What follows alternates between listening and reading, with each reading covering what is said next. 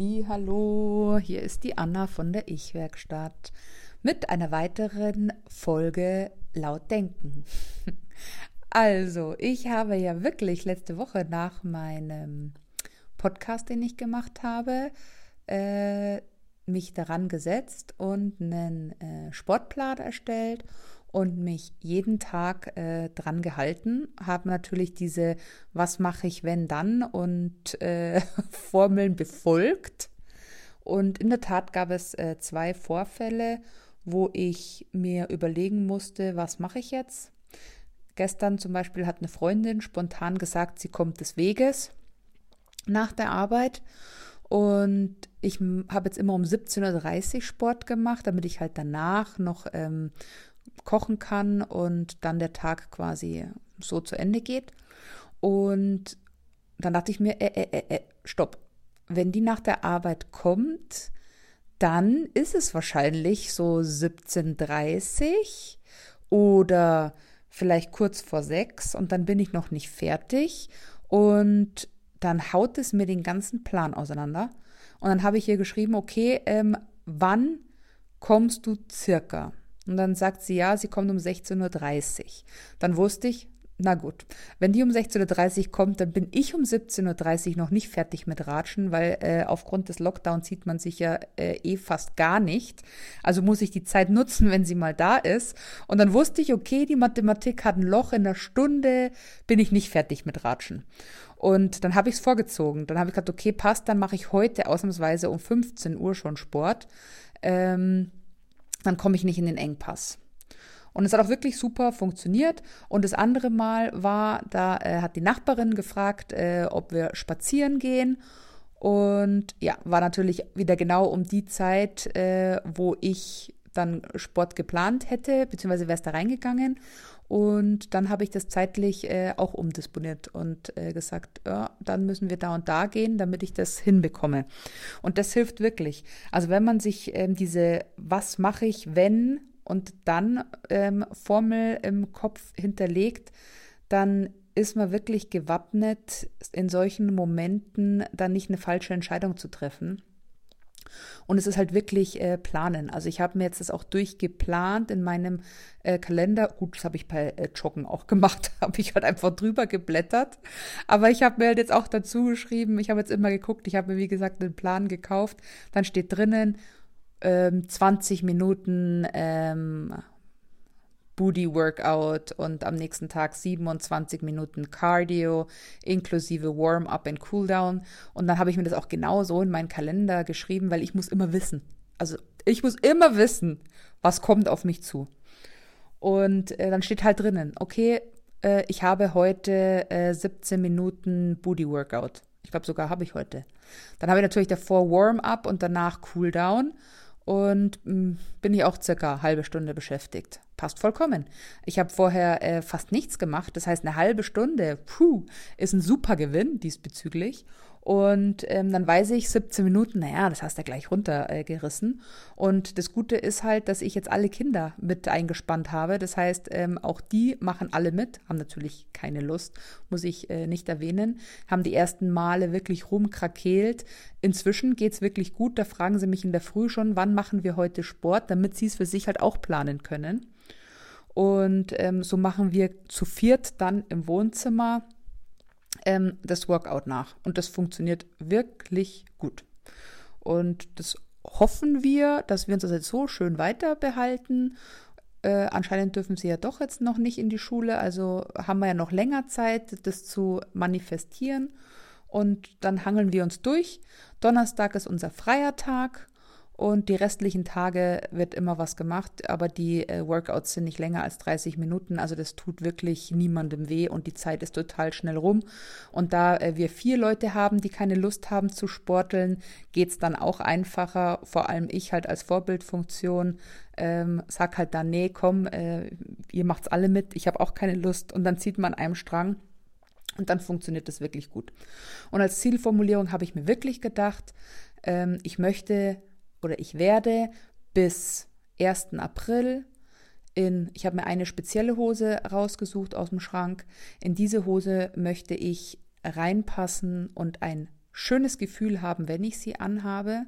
Und ein Kleid habe ich mir ausgesucht. Für dieses Kleid gilt das Gleiche. Weil wenn ich jetzt in diese Hose gehe, kriege ich sie nicht zu.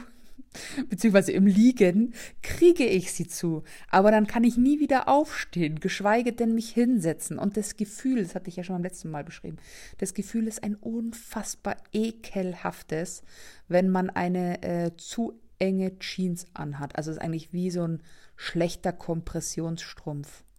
Und das möchte ich nicht. Ich habe dann noch ein Foto in Erinnerung, da hatte ich die Hose an und die Hose hat sich wirklich damals zu dem Zeitpunkt angefühlt wie eine Jogginghose. Normalerweise komme ich ja nach Hause und das Erste, was ich mache, ich ziehe mich aus. Also ich ziehe mich aus und ziehe sofort was Bequemes an. Und weil eine Jogginghose, also eine Jogginghose, eine Jeans ist für mich nie wirklich ein Synonym für, oh, ist das bequem, sondern die wird sofort ausgezogen, wenn ich daheim bin. Und diese Hose, die Jeans von damals, die war wirklich bequem und ich habe die in Hamburg gekauft. Das weiß ich auch noch. Und das Gefühl, diese Hose anzuhaben, kann ich heute noch nachempfinden. Das war einfach ein total gemütliches Anfühlen. Und die Hose war wie eine Jogginghose, obwohl es eine Jeans war. Und dieses Gefühl möchte ich bis Anfang April erreicht haben, damit ich, wenn ich die dann am 1. April anziehe, es kein April-Scherz wird, sondern ich das Gefühl habe, yes, so soll sich die Hose anfühlen. Ich habe keine Ahnung, was das gewichtstechnisch für mich bedeutet. Hm, will ich jetzt auch gar nicht mehr wissen, interessiert mich jetzt auch nicht. Also diese äh, dumme Zahl interessiert mich äh, einen Kehricht. Ich möchte nur in diese Hose passen und das Gefühl von damals nochmal fühlen. Und dahin hangeln wir uns jetzt durch. Und die Zielformulierung passt. Eine Wenn-Dann-Formel habe ich aufgestellt. Was muss ich machen, damit ich ähm, nicht in alte Muster verfalle? Und die ersten Schritte habe ich jetzt auch gemacht, indem dass ich äh, den Sport jetzt etabliert habe, dass ich die Familie mit akquiriert habe, dass ich auch zu meinem Partner gesagt habe, ich mache eigentlich immer um 17.30 Uhr Sport. Ähm, da habe ich nie Zeit. Also da braucht er nicht kommen, ich soll irgendwas einkaufen, äh, Gassi gehen mit dem Hund etc. Nein, um 17.30 Uhr habe ich einen fixen Termin und es soll auch für ihn ähm, quasi wichtig sein, dass er es weiß, damit ich dann nicht wieder in eine Engpasssituation komme, weil ich jetzt doch noch irgendwas erledigen muss. Also habe ich den Termin wirklich geblockt. Und ich habe ihn auch beruflich so geblockt, dass ich dann äh, zu Hause bin quasi und das auch wirklich verrichten kann und dann weiß, okay, passt, ich fahre jetzt nach Hause und äh, komme dann erstmal runter und dann mache ich das schnell und dann mache ich den Rest.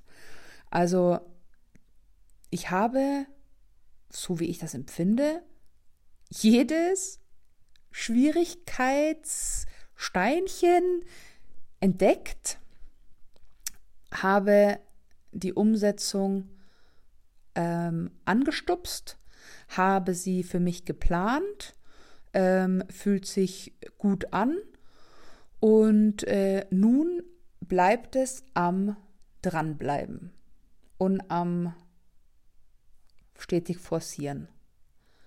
Aber ich bin optimistisch. Wirklich.